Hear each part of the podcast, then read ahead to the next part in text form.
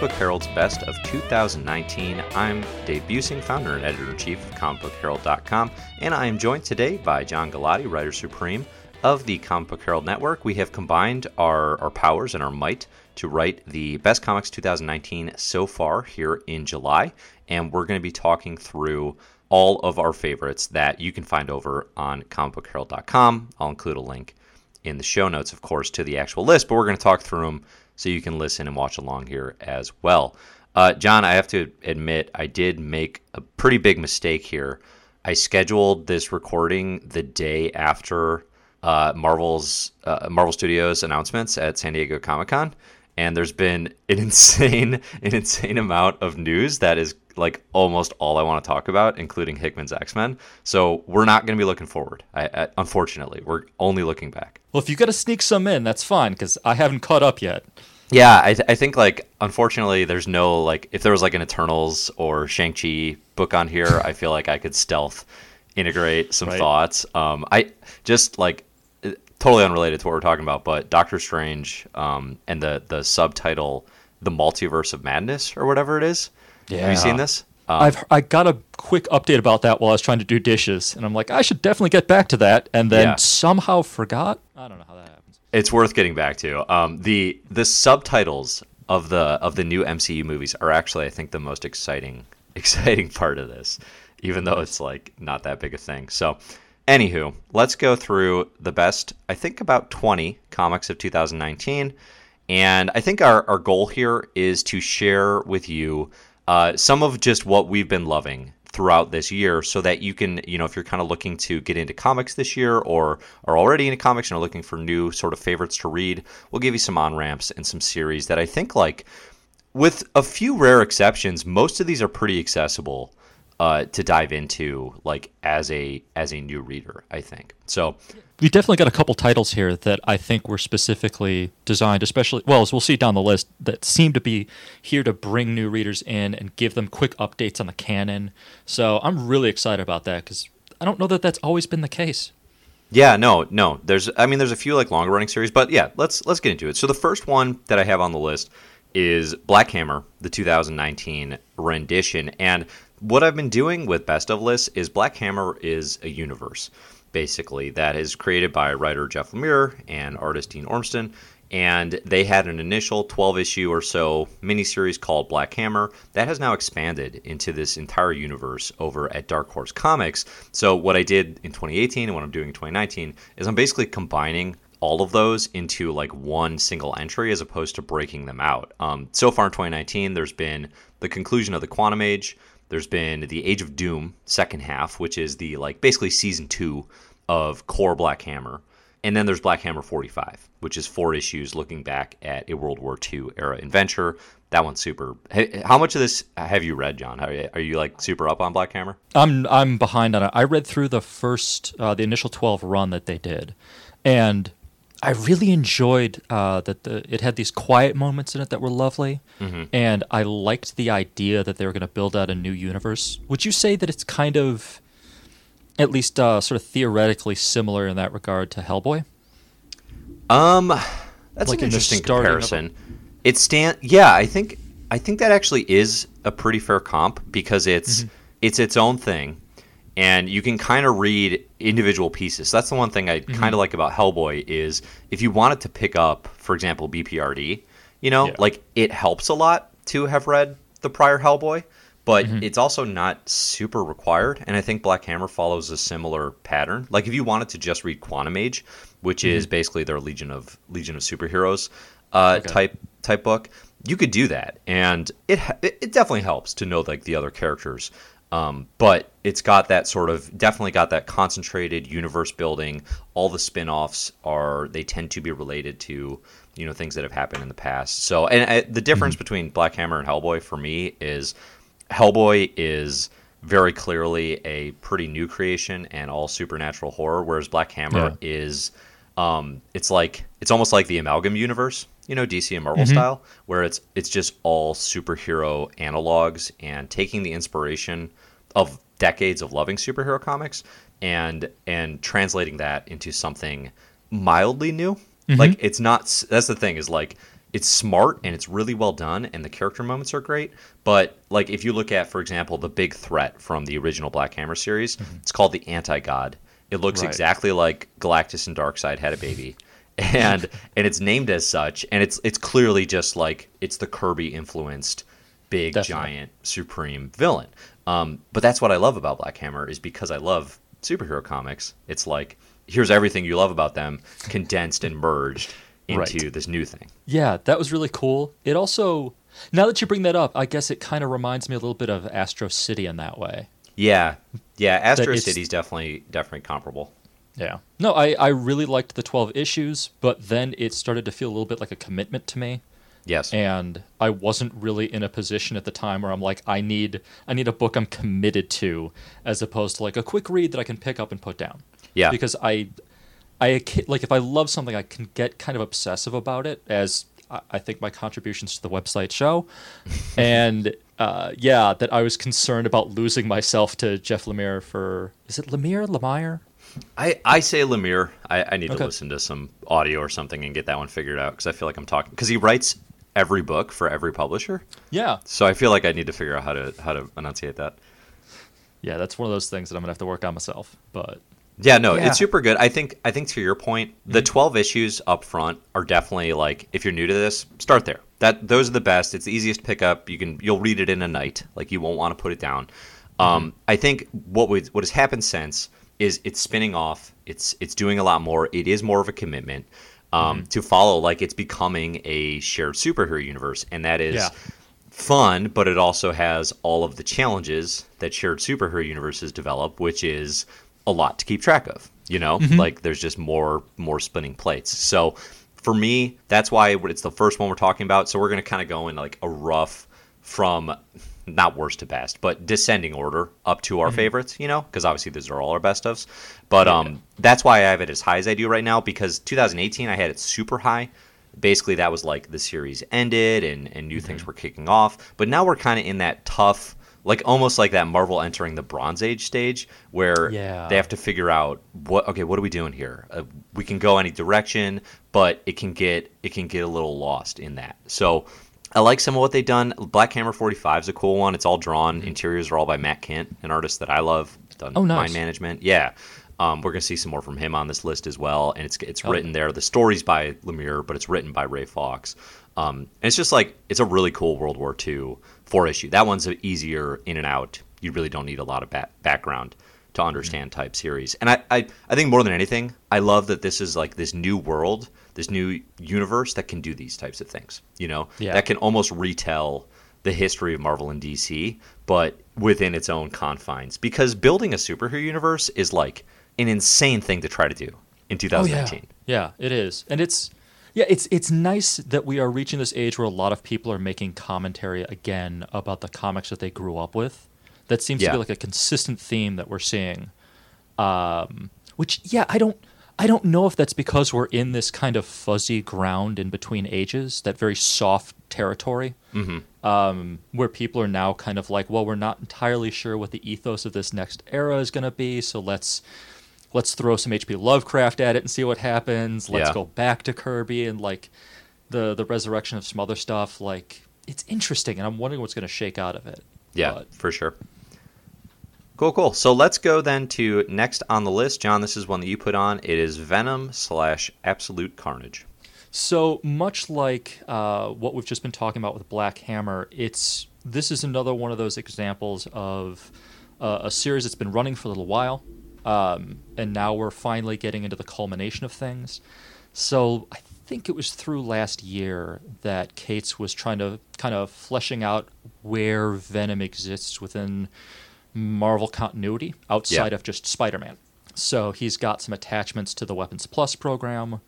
Um, he's got some new, some new uh, galactic stuff and celestial stuff that's happening right now. It's kind of crazy.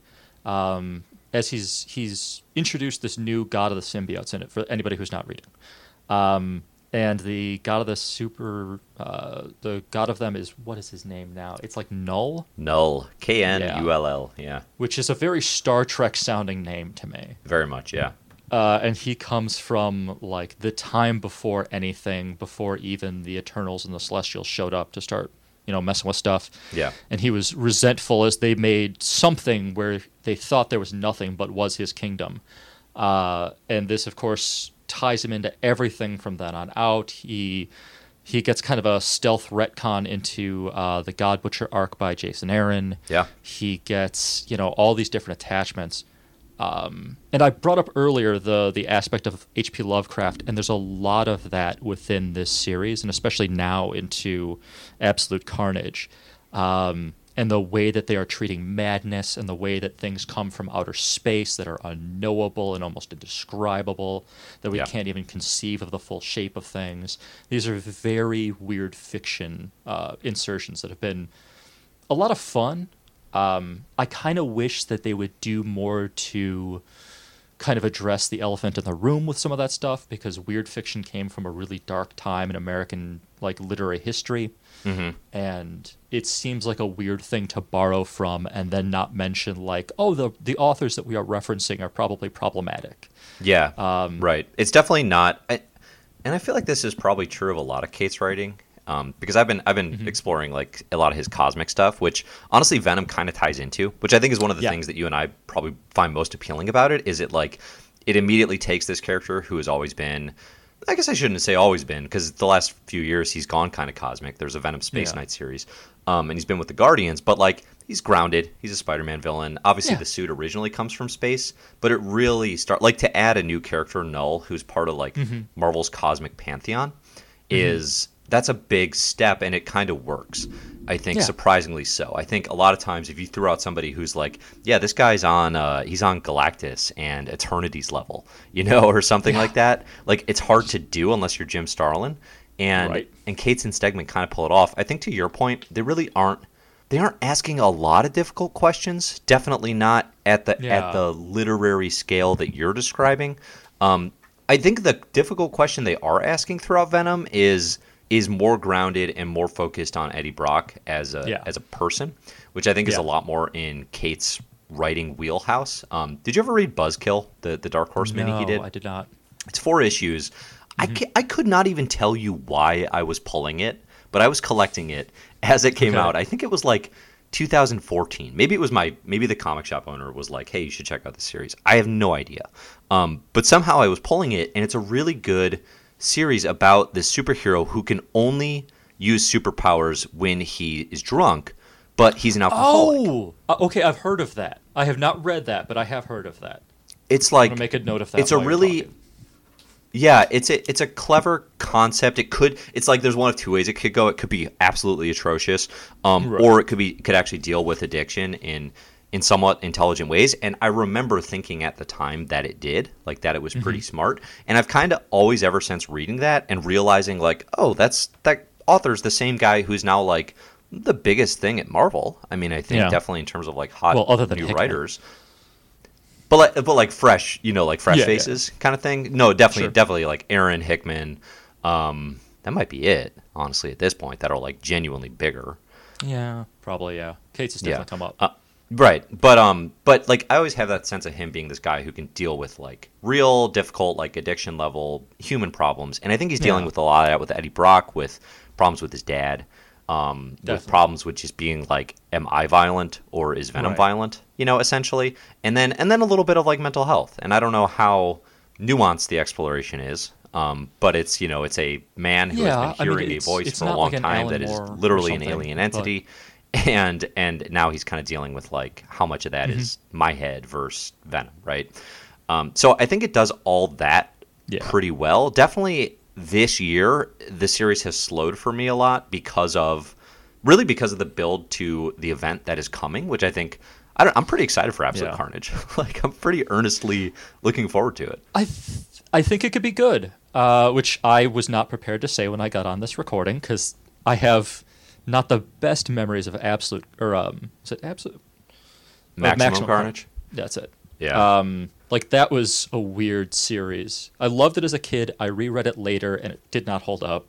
It doesn't hold up very well at all no. No but yeah i don't know. Like i I love that Cates is asking these questions. I just went back and reread some of his stuff before doing this today, and I was struck by how he was kind of intimating at this idea that Brock questions how he treats the the symbiote. Like, right. am I am I a monster? Am I forcing this creature to be terrible? Like, this is kind of an interesting idea. Um, there's an interesting bit of compassion there, which, to your point, feeds into the idea of you know self help and mental care. That's really important. Mm-hmm. But yeah, I can't shake this feeling as Cates is bringing stuff up that he's not shortchanging us a little bit by not not addressing kind of some of the the mystery aspects that are usually inherent to this kind of story. Yeah. Um, that he's writing it just as a straight up monster movie at certain times and more of an action movie at other times. Yes. Which is great fun, and I'm I'm enjoying that. But I'm also used to the kind of stories where there is an indescribable horror that has just happened, and we have to get to the bottom of this, and by the end of it, it's worse than we could possibly imagine. And there's creeping, plotting terror um, so I think you should. I, I, think you should hang on to that line of thinking because one of the next things I want to do that um, mm-hmm. I, I, put up a poll on the the Comic okay. Herald Patreon about what should my next YouTube video be, and one of the tied for the lead was uh, the Donny Cates Marvel Universe and like kind of all the connective tissue. And I think the question you're asking there is actually a really essential one to looking at his work in the Marvel universe as a whole because Knull Knull now that this dragon symbiote god of nothing mm-hmm. that he introduced in Venom is like he's a player in um, like War of the Realms, which Cates doesn't even write. He's a player okay. in Guardians of the Galaxy. He's a player in Silver Surfer Black. So like there's Ooh. all this connective tissue and things. Mm-hmm. And I still have the question you just asked, which is there's a I'm not sure the mystery here yeah. is getting explored as thoroughly as as maybe it could be. It's still yeah. kind of just like it's a very metal like yeah, righteous. You know, like he looks awesome. The Stegman art right. and the like the dragon look of these characters as the as the opening arc is like incredible. It's oh so yeah, fun. he could be painted on the side of a van. It's all red and black, exactly right. Like mm-hmm. yeah, totally. Um, but I think that's a really interesting question to keep exploring because uh, I I would agree with you. I, I think it's still like it's lingering and it's kind of hard to articulate, yeah. but it's it's in the back of your head. Like there's there's more to this. I just don't know what it is. And my last note is I'm wondering if they are going to tie any of these comics into uh, Junji Ito's Uzumaki, which is a, a Japanese horror manga mm. that came out a while ago that's obsessed with spirals and people losing themselves inside of the spiral of this thing. Mm. And it's a lot of gore and body horror and interesting iconography and there are little hints of that that are just native to Venom. And okay. now that you see the primal versions that have the spiral done up on their on their face, yeah, that look all like some of the results look almost like some of Junji's stuff. I'm like, Interesting. I'm, I'm wondering if they're going to pull more of that in, or if that was just like a one-off thing. But I'm calling my shot right now. Okay. Just, I'm like Babe it. Ruth in this thing. Yeah. nice. Okay, cool. Yeah, I would not have picked up on that. That's awesome. Very nice. So next on our list we have Bitter Root. And this is a series that we both enjoyed this year. This is one that you put on the list. I had actually mm-hmm. kind of forgotten and would not have had it on my my list alone, but I definitely think it has earned a place here.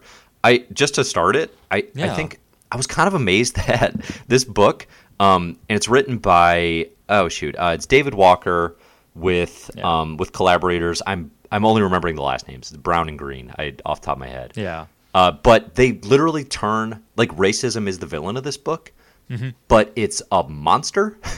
like it's a literal. they literally monsterify racism, and it works. Like it's yeah. not. It's still kind of nuanced. You know, it's not as maybe ham-fisted as that sounds. Like yeah. I, I couldn't believe what I was seeing, where they're like the racists literally turn into monsters.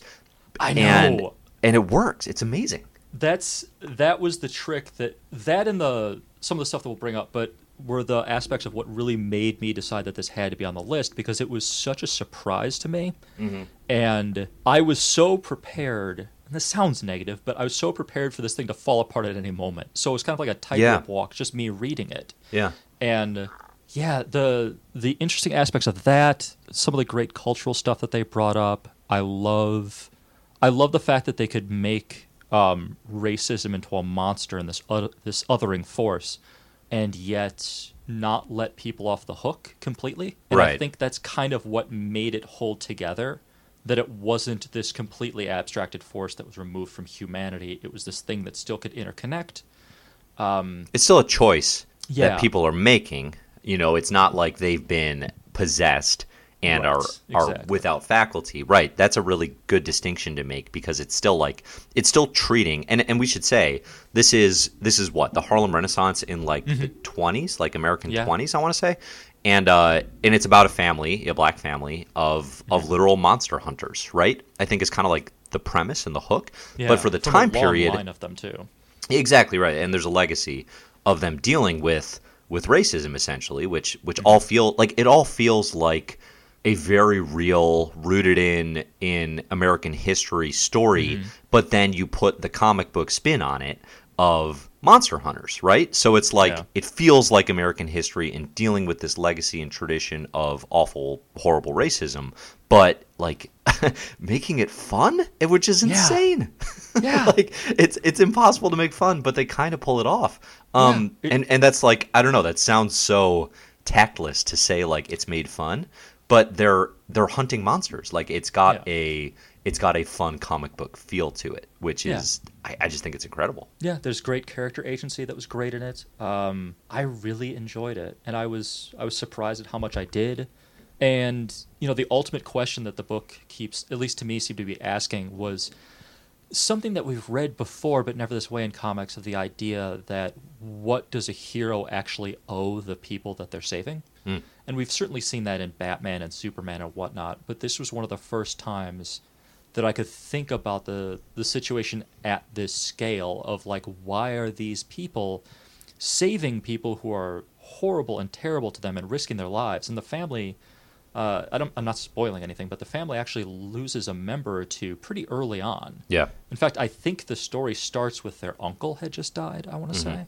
Mm-hmm. Um, so yeah, just right off the bat, this whole idea of the the interaction between the the superhero and their public was fascinating to me.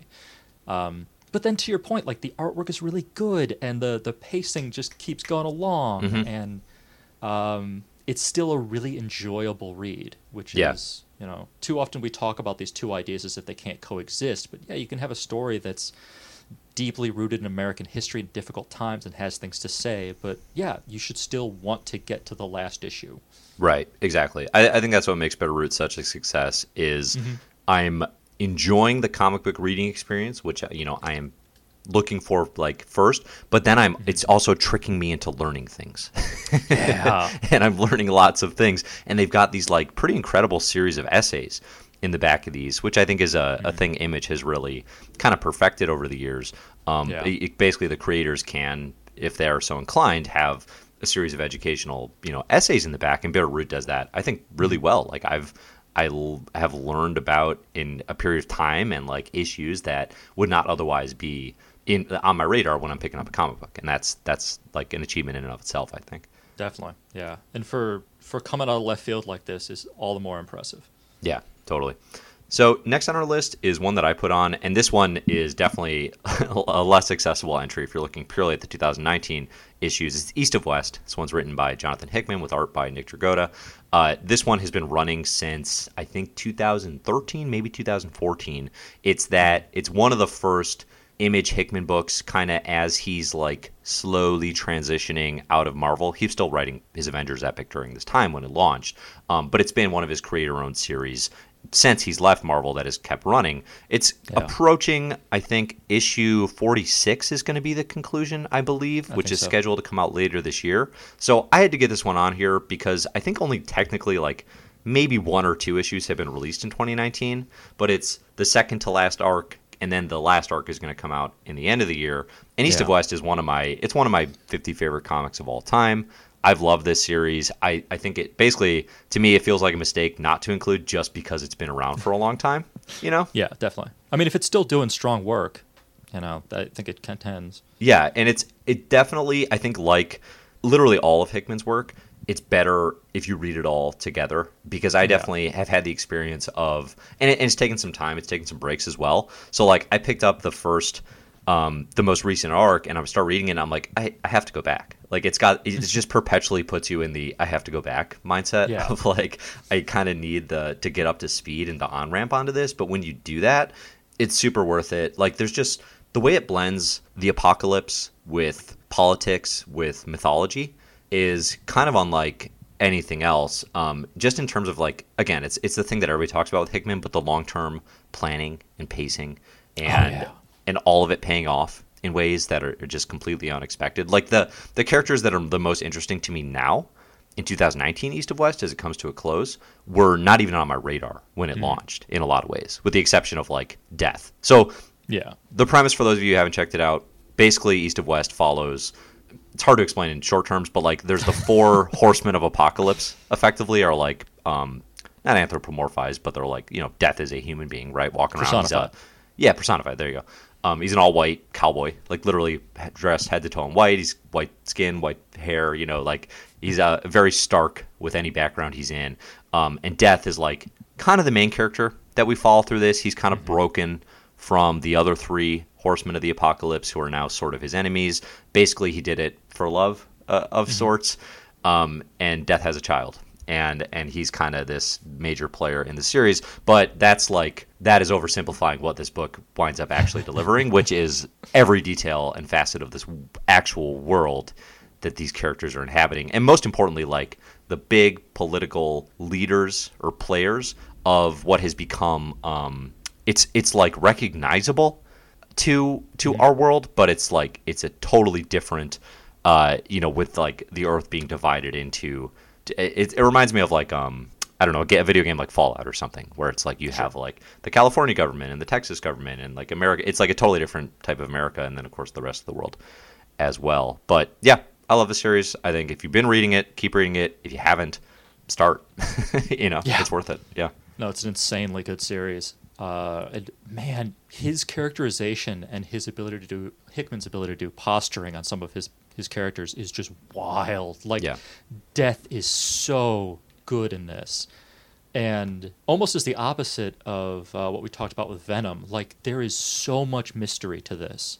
There's always right. this East of West just constantly feels like there's more to the story that you don't quite know yet. Mm-hmm. And he also like early on when he shows the map of America and just the gutsy choice to it be an image and there being no exposition to explain it.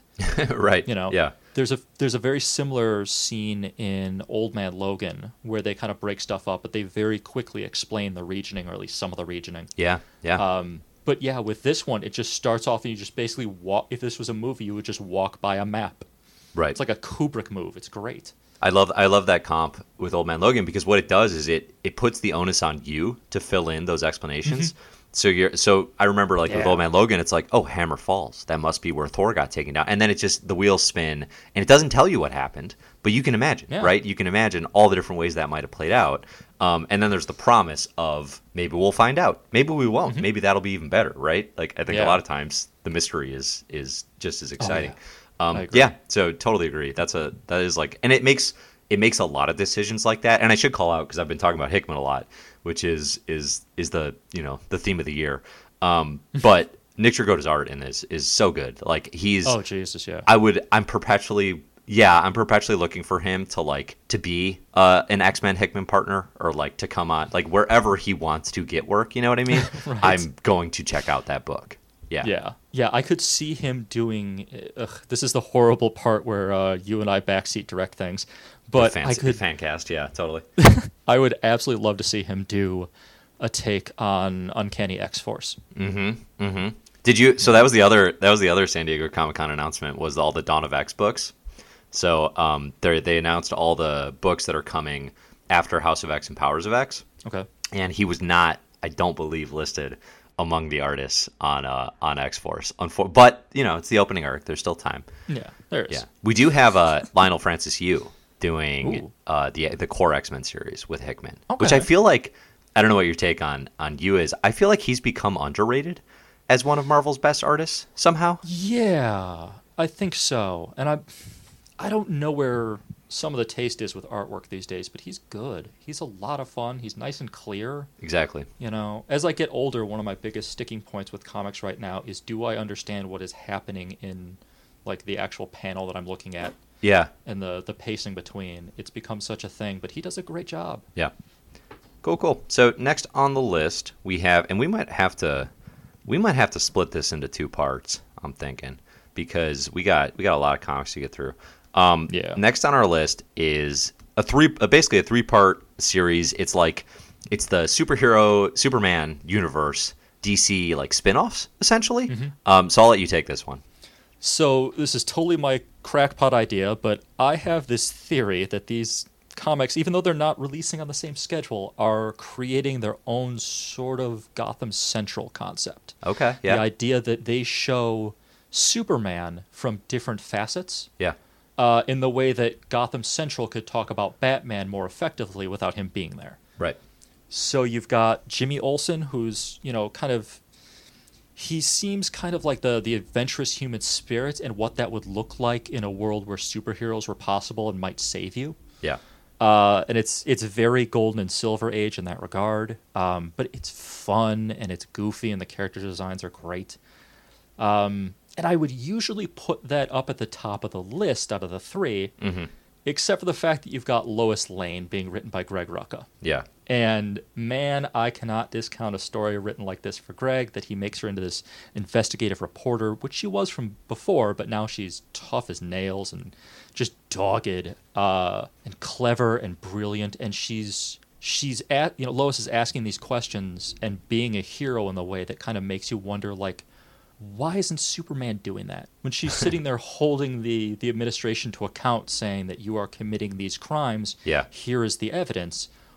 It, it asks the question, why is Lois the one, you know, up to bat? Right. Um, right. Well, and, and when you say these questions too, in the first issue of Lois Lane, they are the questions everyone's asking in the real world as well. Like it's taking, um, it's taking like American treatment essentially of immigration and of of locking people up and what that takes. Like it's Lois Lane asking those questions in the context of the DC universe. So to say it is relevant is an understatement. like it is it is very directly tied to what we're seeing happen in our world right now. I love that when Greg writes that scene, you know, there's this there's this great verisimilitude where she's listing names of actual companies that are engaging in this stuff because Mm-hmm. Yeah. Rucka will do his research. But she slides into the the name of the companies helping the government perform these things. She slides in LexCorp. Of course, right. And it's a great little one grounding element, but two, I love that it establishes like, no, this is evil. Like Lex Luthor is involved. This has to be evil. Yeah, yeah. Like here are the sides. it's so good. choose. Yeah, totally. Um, I'm I'm hoping for good things from that. I hope that you know Greg can stick it out because this is going to be a tough book on him to make if he keeps going this way. Well, and I think it's I think Lois is 12 issues. I think Jimmy I think is 12 issues. So they those both seem to have definite endings in mind. At least is the way they've been proposed. Um, and then the third one is Naomi, which I think is doing like a season model. If I don't if I'm not mistaken. Yeah, it's Bendis. I think it's doing a season, and it's going to be like one off, half off, or one on, half off. I think. Yeah. I don't remember. Um, for me, Naomi is the one that I'm maybe the most excited about, but it's also the one that is least for me, unfortunately. Right. um, Naomi, we mentioned before, at least in the article, that uh, both Marvel and DC are kind of having an issue lately of like onboarding new people. We have all this excitement about superhero comics, but how do we get kids to read the comics? Um, or excitement about the movies, I should say. And Naomi is DC's take on that, and it feels, in a good way, rather like uh, Bendis' work on Ultimate Spider-Man. That Yeah. he's taking this marginalized character that feels, you know, very insecure at where she is in the world, and she finds out that there was a. The book opens when Superman and I think Mongul crash into her tiny little town Yeah. And you know people flip out about it. This is the biggest thing that's ever happened. And then someone leaks the news through the the kind of information superhighway of teen gossip that there was another super event sometime in the past. And probably it seems right around the time that Naomi would have been adopted by her family. Hmm and now suddenly there is this there's this way to fit it to the Superman template, and the rest of the story feels like half an Alias um, comic where she's kind of trying to unravel this mystery, mm-hmm. and half a Ultimate Spider-Man comic where she's trying to say like, how do I be a hero in a world that is so clearly defined what a hero is? Absolutely. And unfortunately, has defined it as you know a, a straight white alien from outer space. So it's like, how does she compete as a as a young black girl? Yeah, no, totally. It's um, it's definitely it's got that. I don't know if it's actually part of Wonder Comics, but it's clearly. I think it is. It should be. Yeah, I, yeah. I think it. I think it must be. Um, you know, it's an all ages, like new reader friendly type book. I think. Yeah, to your point, it's it's taking the Superman mythos and then recontextualizing for a young African African American girl. Uh, and it's it's really smart, like in the way that I think Bendis he's writing it actually with I think David F. Walker, who we talked about with Bitter Root.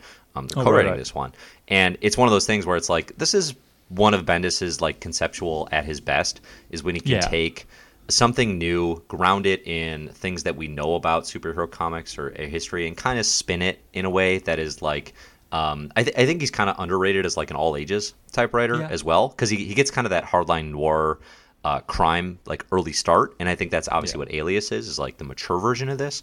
Um, mm-hmm. But he's also like Ultimate Spider-Man is one of my favorite comics ever, and that is very like teenage, new oh, yeah. friendly. Um, and and Naomi taps into that I think like really well. So yeah, I love I love combining these as like you said like a Gotham Central style, but for Superman. Um, yeah, like sweet like trilogy of sorts. I think Jimmy Olsen for me, written by Matt Fraction, art by Steve Lieber, like it's going to be my favorite comic of any year just like by default. Like there's no chance. It's not. It's just it's going to be so funny. Um, and i've i've actually pretty recently just like i've really started getting into the absurdity of of jimmy olsen's life. Like it, mm. the transformate the silver age transformations he goes through and just how he's this because i i really only knew him as superman's pal for a long time. And the only Jimmy Olsen comics I'd ever read were um, the Kirby stuff that ties into the Fourth World, okay. which plays with this a little bit. But like he's got this history of just like he's the pal and he's around. But then as all Superman stuff's happening, he gets into these like just the craziest situations, you know. Oh, yeah. And it's like it's just it's goofy, but it's really fun and you know it, like he'll get turned into crazy stuff or he'll meet up with he'll stop an alien invasion like mm-hmm. to try and win back a girl. Like it's just these you know it's it's very silver age um but it's thrilling. I think like you said lois lane has a chance to actually go down as like objectively the best. Like it just yeah. it has that feel like this could be the smartest best dc book of the year. Um and that's that's thrilling that like the superman line is full of books like that. Yeah and it's it's something that I've wanted for a long time uh, just as a way to kind of address the the power issues with Superman. That it would seem so much more human and impactful to look at him the way that we're kind of getting to look at him with Naomi. Mm-hmm. Um, the only, you know, yeah, I mean, I, I definitely agree that Jimmy Olsen's probably going to wind up being the most fun for sure. Yeah. I I really hope for it being, you know, Hawkeye but in outer space. Yeah, uh, it's got that vibe. It definitely does so far, and it's it's a nice capture of the feel of old Jimmy Olsen comics because Jimmy usually just sort of uh, uh, Ford prefected his way into heroism of like yeah. just kind of falling ass backwards into it, and never out for power, never out for usually not out for glory of any kind. Yeah. Um, unless you want to count him like proving to Superman once and for all that he was as powerful as whatever uh, which were always great stories. I, I do like him trying to explain to Superman like the things that happened. That's always entertaining. It's yeah. so good. It's so good. But if Superman doesn't melt one of Jimmy's gifts to him in this 12 issue series, I'll be so mad. I'll be so mad. He's just yeah. always destroying Jimmy's life. Yeah, I, I think the only downside that I've got with Naomi in this story, and it's it's an unfair downside, but it's so written for teens that I it find is. it hard to access that there are parts of it that are just that are going to go great for them, and yeah. I'm thrilled. But it's hard for me to fairly evaluate it because I want to nitpick at that stuff. Right. Which is not the point. No, I do, I do think like there's a tendency to treat all ages, um, like I don't know, to call something all ages that is clearly not. Like, and I, I do this a lot on Comic Herald where I think I, I think it's like almost a defense mechanism where I'm like, well, I'm reading it, so I want to be able to enjoy it. Therefore, it must be for all ages. And with something like Naomi, or we've got like Unstoppable Wasp lower on the list, um, it's it's clearly for teens, right? It is like that is the intended audience, and I think there's a tendency to try to like to try to like Toy Story everything, where it's mm-hmm. like no, it's for absolutely everyone, and it, it's right. fine. It's fine that it's yeah. not, and and you have to you have to put that lens on and look at it that way. Um, because I, I'm the same way, where I read Naomi and I'm like, no, like Lois Lane and Jimmy Olsen are way more for me as yeah. a reader and where I'm at in my life, and that's fine. I can still really appreciate what Naomi's trying to do. Yeah. Oh yeah, it's doing a great job, and if nothing else, I'm excited that we can have books that aren't 100% meant for me this high up on the list. You know, exactly, exactly. That's a yeah. cool thing. Totally, it's a nice sign of a healthy ecosystem for comics. Right, right. It's like, yeah, not every reader needs to be in the exact same place in their life. It's better if they're not. Yeah. So, yeah, exactly. okay. Next on our list, this is one that you put on that I, I did not include on mine, um, which isn't to say I didn't like it. I don't think I liked it as much as you necessarily. This is Die. Oh, I was about to I was about to say the opposite actually. That I figured that you might have liked it even more than I did. Oh, interesting. Okay, so maybe we're both maybe we're both more down on this. Yeah, this is the Kieron Gillen and Stephanie Hans series from Image. It's only one volume in, so why don't you why don't you kick it off? So Die is going to tell a pretty familiar story, uh, but it does it in an unfamiliar way. So forgive the setup the idea is uh, at the start of this book, we've got a group of teenagers in like the mid to late 80s, I want to yeah. say. Yeah. Um, it's like peak they, uh, peak Dungeons and Dragons, like yes. becoming popular time, right? Yes, it is, and we are definitely riding that wave from a marketing standpoint here. Yes. Uh, so these kids get together and they're going to play a very special game. They each get given a die by the game master, and then they are, we find out, transported somewhere and they are missing. They return back um, sometime later, missing a member, and one member of their team is missing an arm. I want to mm-hmm, say. Mm-hmm. And this, you know, sets them off on a path where they grow up. There's an anniversary. Uh, at a party, they get together to talk about their kind of situation, and one of the dies comes back into play. Yeah. And they are dragged back into the world where they find out that their lost member has become king of this dark and terrible realm. Um, so it's a pretty similar setup to what we've heard before. It's definitely riding the wave of D and D excitement that we've seen with, uh, well, throughout media right now, but especially with Dark Nights Metal and with uh, War of the Realms, are both you know clear high fantasy stuff. Right. Well, and and Kieron Gillen, the writer here, I think long a fan proponent of D and D. They've actually got a I don't I don't play, so I don't know the terminology, but there's like a die version of Dungeons and Dragons. There's like a template or like a story or, or whatever you would need to kick off oh, yeah, your own version. A like a module. Okay, yeah, there's a clear community building element tied to that as well, which mm-hmm. which is great. I mean, I love that sort of take it out of the take it off the page and and expand the universe type thing. Yeah. I love that they've done that. I love that they've gone that extra mile. It's really mm-hmm. smart. Uh, and it's free too, I think. So yeah, you can actually play I, I it even like if you true. haven't read the comics, which is right. amazing. And also, the artwork is gorgeous. The covers are incredible. Mm-hmm. Uh, the graphic designer in me absolutely loves those covers. I also, of course, I love Kieron's work on the relationships within the story, and that's mm-hmm. really the thing that drives this. That it's the friendships and the rivalries and the guilt and the shame that are making this an impactful story, where it could just be another Stranger Things or another it. It really reminds me of It, actually. See, as um, as someone who doesn't know it at all, okay, uh, explain that because I I see Jumanji, 100. percent Okay. Where it's it's a uh, you're transported to like a game world and mm-hmm. now you're stuck in it and trying to like survive the horrors but taken a lot more serious well maybe not a lot more seriously but like it's a little more horrific in the die world the things that happen yeah. seem to have more of a lasting impact um, what are the what are the it connections for you so the it connections for me are somewhat similar in that it's a, a group of kids, this time in the 80s, which is very it, um, go off and wind up having to face off against a gigantic monster, and they're faced with truly adult situations, only to be transported back. Um, one of their members is changed, one of their members is missing, which I think is pretty true for it. I can't mm. remember. It's been so long since I've actually read the book. But definitely people come back and they're damaged and they're hurt and they yeah. grow up and they become adults and they get together and then the evil is back. Okay. And the thing that's interesting about this is um, so in it, when that second chapter, when that second arc hits and the evil returns and they have to go back to fight it, the adults kind of turn back into kids. And that's the same mechanism that we're kind of using now in Die, that yeah. when they return to the false world, they are under that world's time rulings or whatever. Right, exactly. It. And that's that's definitely one of the things I, I liked about this was what you were saying is the character mm-hmm. dynamics of these people have aged. They are now mm-hmm. like fully functioning adults. They have jobs. They some of them want to forget what happened. Some of them, like one of them, is super jazzed to go back, like it was the best time of his life, kind of thing. And they have all those thoughts, but then they kind of go back to their characters that they were in this world, which which is a little bit more like yeah, returning to your youth. Um, of yeah. what you were when you were young, which was the you know playing as this character. So I think those elements I find the most compelling. I the world building I, I see a ton of potential with this. I think is the thing. Like it's what's got me the most excited is I'm definitely gonna want to keep reading. I'm gonna want to see it go for a good long while because Gillen and Stephanie Hans are extremely talented creators. I think right off the bat, I thought it got a little too much credit for for tying to Lord of the Rings. It seemed like and and I don't know, maybe this is just like I'm I'm absorbing some comics Twitter discussion or something right. and re- and reacting to a straw man because I couldn't even tell you what it is. But it seemed like the third issue does kind of like a solo story where one of the fantasy characters meets like a soldier trapped in a, a Lord of the Rings style war, and it gives like the backstory of the soldier's life. And it was it was a planetary esque feel where it's yeah. like you know it's it's building out that world a bit.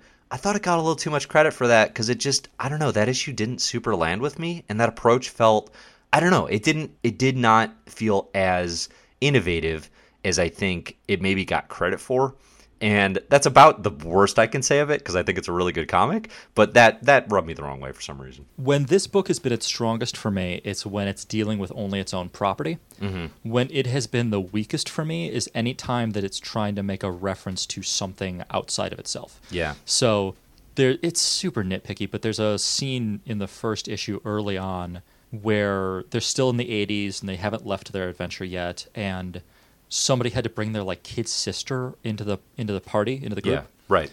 And they are referencing bits of nerd culture like cyberpunk that virtually no one had read at this time. Uh-huh. Like it's a very small sub community that I kind of don't I don't know that these people would have had access. That's weird for me to say, but whatever. But then it progresses in that they make fun of the girl by referring to her as Neo. Uh-huh. like that movie hasn't come out yet. Yeah. And this is something, and it's at that point where I'm like, okay, are they telling me, if they're going to screw with time in this comic, yeah. is this telling me something?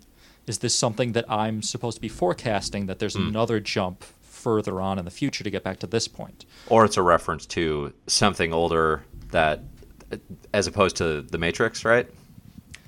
I don't, that's totally possible. I just don't know what it would have been in I'll put it to this way: that could have been a reference to something outside of it. But if you were talking about cyberpunk and then you said Neo, yeah. you should know that your audience is going to go to the Matrix. Yeah, yeah. Like I don't know what else it could be. It could certainly be something else. Yeah, no, I'm just like I'm inclined to think because of because of Trust trusting Gillen that there's some internal logic there, but I totally hear what you're saying. Um, and yeah, I no, I think I agree with the the main point though, which is to say I don't the planetary type like we're going to explore different fantasy stories but through the lens of die i'm not yeah. sure this series is better off doing that than building its own unique fantasy world i think when they've done yeah. the unique fantasy stuff i'm really intrigued like there's this and there's this sort of crazy i think the thing it does well as someone who doesn't even play dungeons and dragons is take the ideas of like okay, we I used my I rolled and I used my um my charm to manipulate this person and but then it like plays that out like the horror of these characters who have fallen in love with with this, you know, um, like wizard essentially. Oh yeah. And th- like how their lives have been ruined and tarnished by this. Like that to me is very compelling and and really smart and clever and it kind of it makes you rethink like any game you've ever played. Like yeah. maybe I shouldn't have sacrificed my pawn in chess. Like what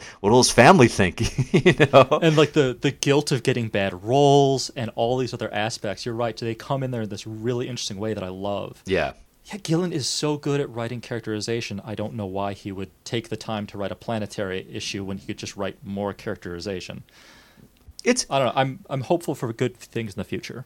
Yeah, I mean, and I don't know. I'm maybe maybe it just it didn't work for me in that moment in that time mm-hmm. and they'll do one later and I'll be like this is the smartest comic of the year because they're they're pulling in these it's not like I don't like references in general. Obviously like Black Hammer I talked about up front is like all it's like a reference text you know? It's like a love letter. So there's a place for that. Um but yeah I'm, I'm not I'm not convinced of it with die but we'll see. It's got it's got a lot of runway hopefully Okay, cool. So we are, yeah, we're definitely gonna have to do this in two parts because we've got a lot to say about these good comics. I think let's try to get through two more, if that's cool.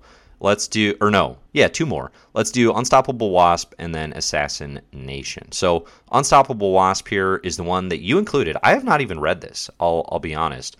Um, and it's it's clearly an all ages type book in the Marvel Marvel world. So tell us why why it's on the list. So this is going to be another one that's just like Naomi, that it's Marvel looking to find a way to capitalize on the fact that, uh, that teens are super excited about their movies, maybe not picking up comics as much as they'd like. Uh, so they roll out this story that is about um, the original Hank Pym's, I think, daughter is what she is, and she's she's been raised in this um, farm situation in the same way that. Uh, you know X23 and like the Weapon X program kind of. So yeah. there's some kind of weird dark super science program that she was stuck inside of for a while in the red room they called it. And they you know she's now out and she is putting together a squad of girl geniuses and they are mm-hmm. going to kind of solve the Marvel universe. The setup for it is not like big amazing lineup for stuff, especially after we were just talking about Die. But it does such a good job of being fun and welcoming and bringing people in and having stakes and meaningful things going on. But it's not it's not weighed down too much by them. No. Um, and it also does a very clever job of how it introduces heroes to people one at a time and kind of builds within dialogue all the context you need without using many of the editor's notes that will usually sit at the bottom and say like see issue 54 of spider-man or something. Right right. Um, so when they bring in winter soldier he comes in to be part of some party for her and winds up ruining her birthday party as a result of it. And it's madcap hijinks but it's a great way through the actions that are being taken you learn everything you need to know about these characters. Yeah. Uh, which is in 2019 a really hard trick to pull off. Yeah and I've got to respect the ability to have someone that's an Ed Brubaker correct connection of all things, and boil it down to something that like within two pages you can get the score of what's happening and what mm-hmm. we're doing, and you know why it's important, why our character should be behaving this way. It's it's a lot of fun that way. But again, it's another one of those books that's not really being written for me. Yep. So my my review of it is excited but pretty sterile and businessy like very technical of like oh you are doing these things and this is smart but yeah yeah i hear what you're saying i i think that's it's definitely one of those and again like i haven't actually read the material here but the idea of it just being like this is a good on ramp for younger readers into the marvel universe is perpetually exciting to me yes. i love those types of books you know um, yeah. I, I just i love a place for them it's not one i'm going to have on my pull list and like be excited no. to read day to day uh, but I, I like I think Marvel needs a space and a place for these because mm-hmm. it's I just think it's silly to have a gap from like eight to sixteen. yeah, where there's just like you know there's nothing for you that's really really meant for you. Um, I think that's a bad bad approach to comicking. So yeah, yeah.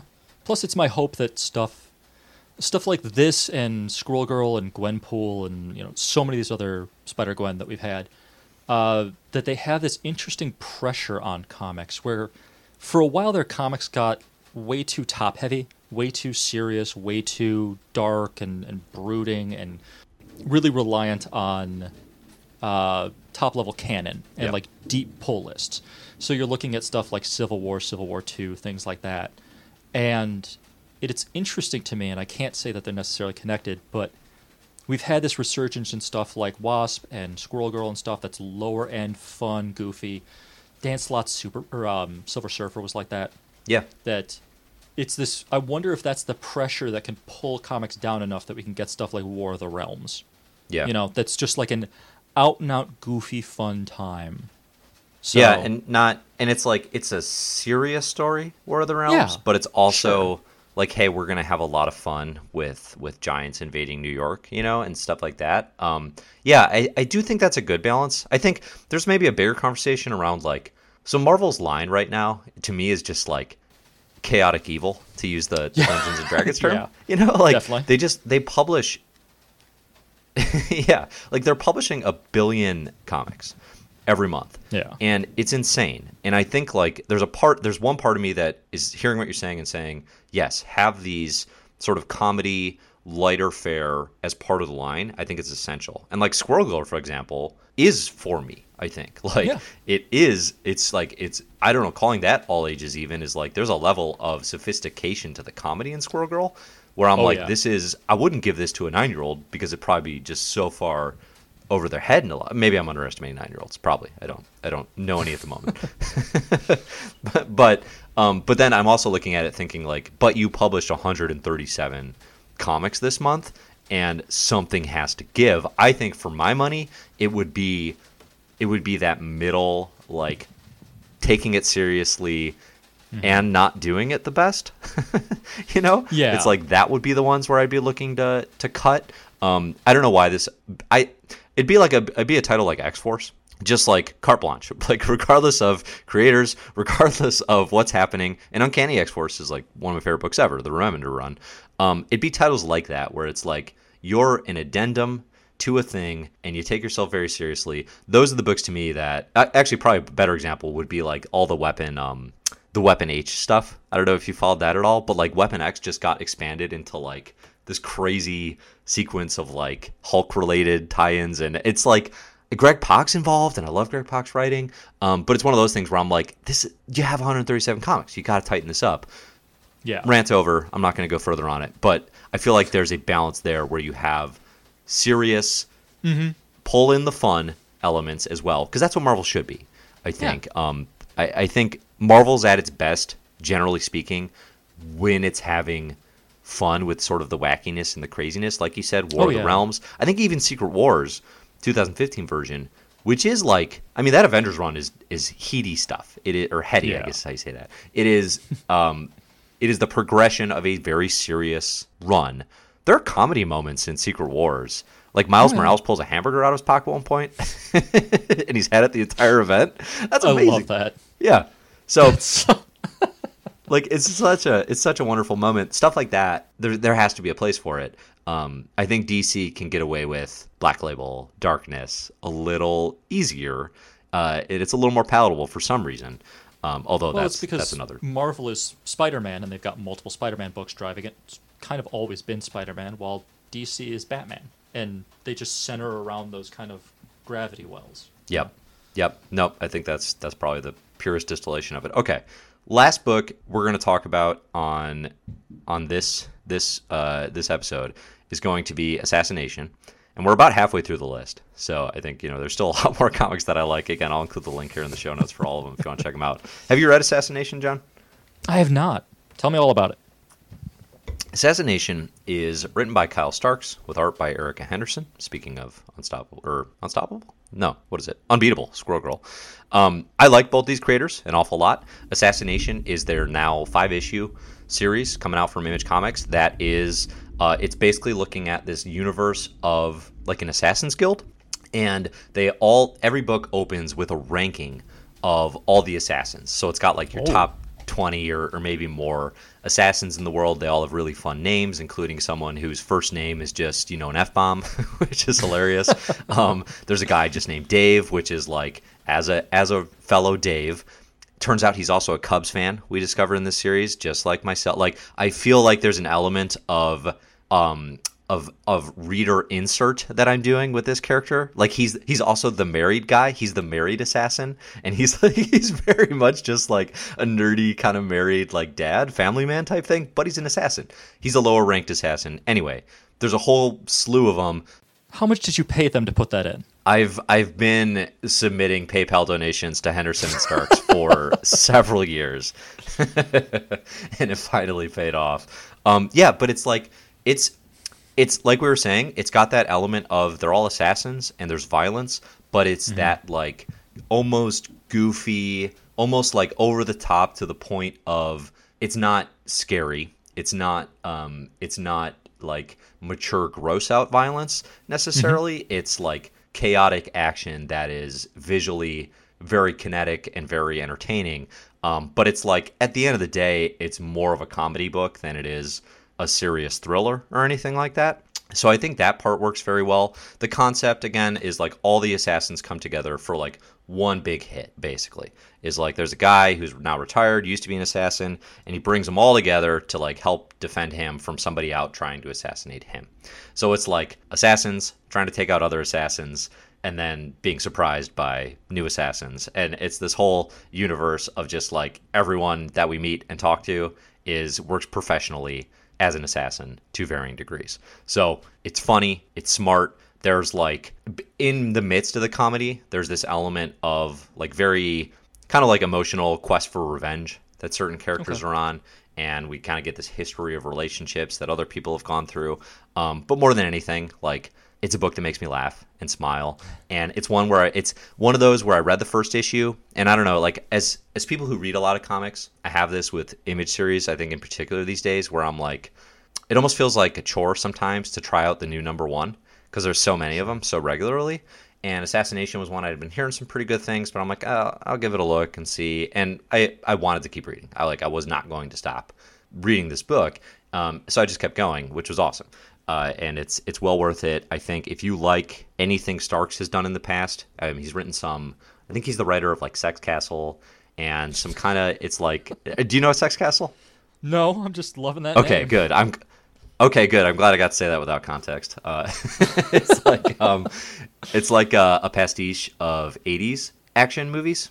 Okay. It's very, but it's like um, there's there's it's very funny. It's all like done and that's what Assassin Nation mm-hmm. is too is it's like it's played totally seriously you know? Sure. it's not played like like it's intending to be a, a comedy like over the top or anything um, but it's very funny in how it sort of elevates and, and does these ridiculous things. So long story short it's awesome. Very fun book. You should check out Assassin Nation. It's an easy one of the easiest reads you could pick up this year and and just be in and out of which is always always a thrill well, I'm glad to hear about that, and I love this list because I'm learning about all sorts of new things I have to read. I know that's the fun of it. Yeah, exactly. Ah, I'm excited to hear that. Now I gotta look that up. Yeah, cool. No, that that's highly recommended. I think we've got a bunch more. Again, I'll link to this in the show notes. I think we're gonna pause for now. Um, I'm gonna I'm gonna get some lunch, John. I don't know about you. Big plans for the day. We finally got some rain here in Chicago, so maybe maybe the heat wave has dissipated. I think. Nonsense. It's just turned to magma now. oh, okay, we're gonna, we're gonna go navigate the volcanic atmosphere. Um, but yeah, this has been fun. Uh, this is good. Yeah. So I uh, thanks everybody for listening, and we will be back with some more hopefully here on Best Comics Ever. Again, you can always find more content of my writing, John's writing on comicbookherald.com. And you know you can find me on social anywhere at Comic Book Herald. John, is there anything else you wanna wanna share of your own? Nope, nothing to plug right now. I'm really just studying everybody else. Yeah, so if you feel like you're being watched, that's probably John. You can find him. you can find him in the shadows. Right? exactly. Awesome. All right, take it easy, everybody. Thanks, Thanks for, for listening and enjoy the comics. Bye.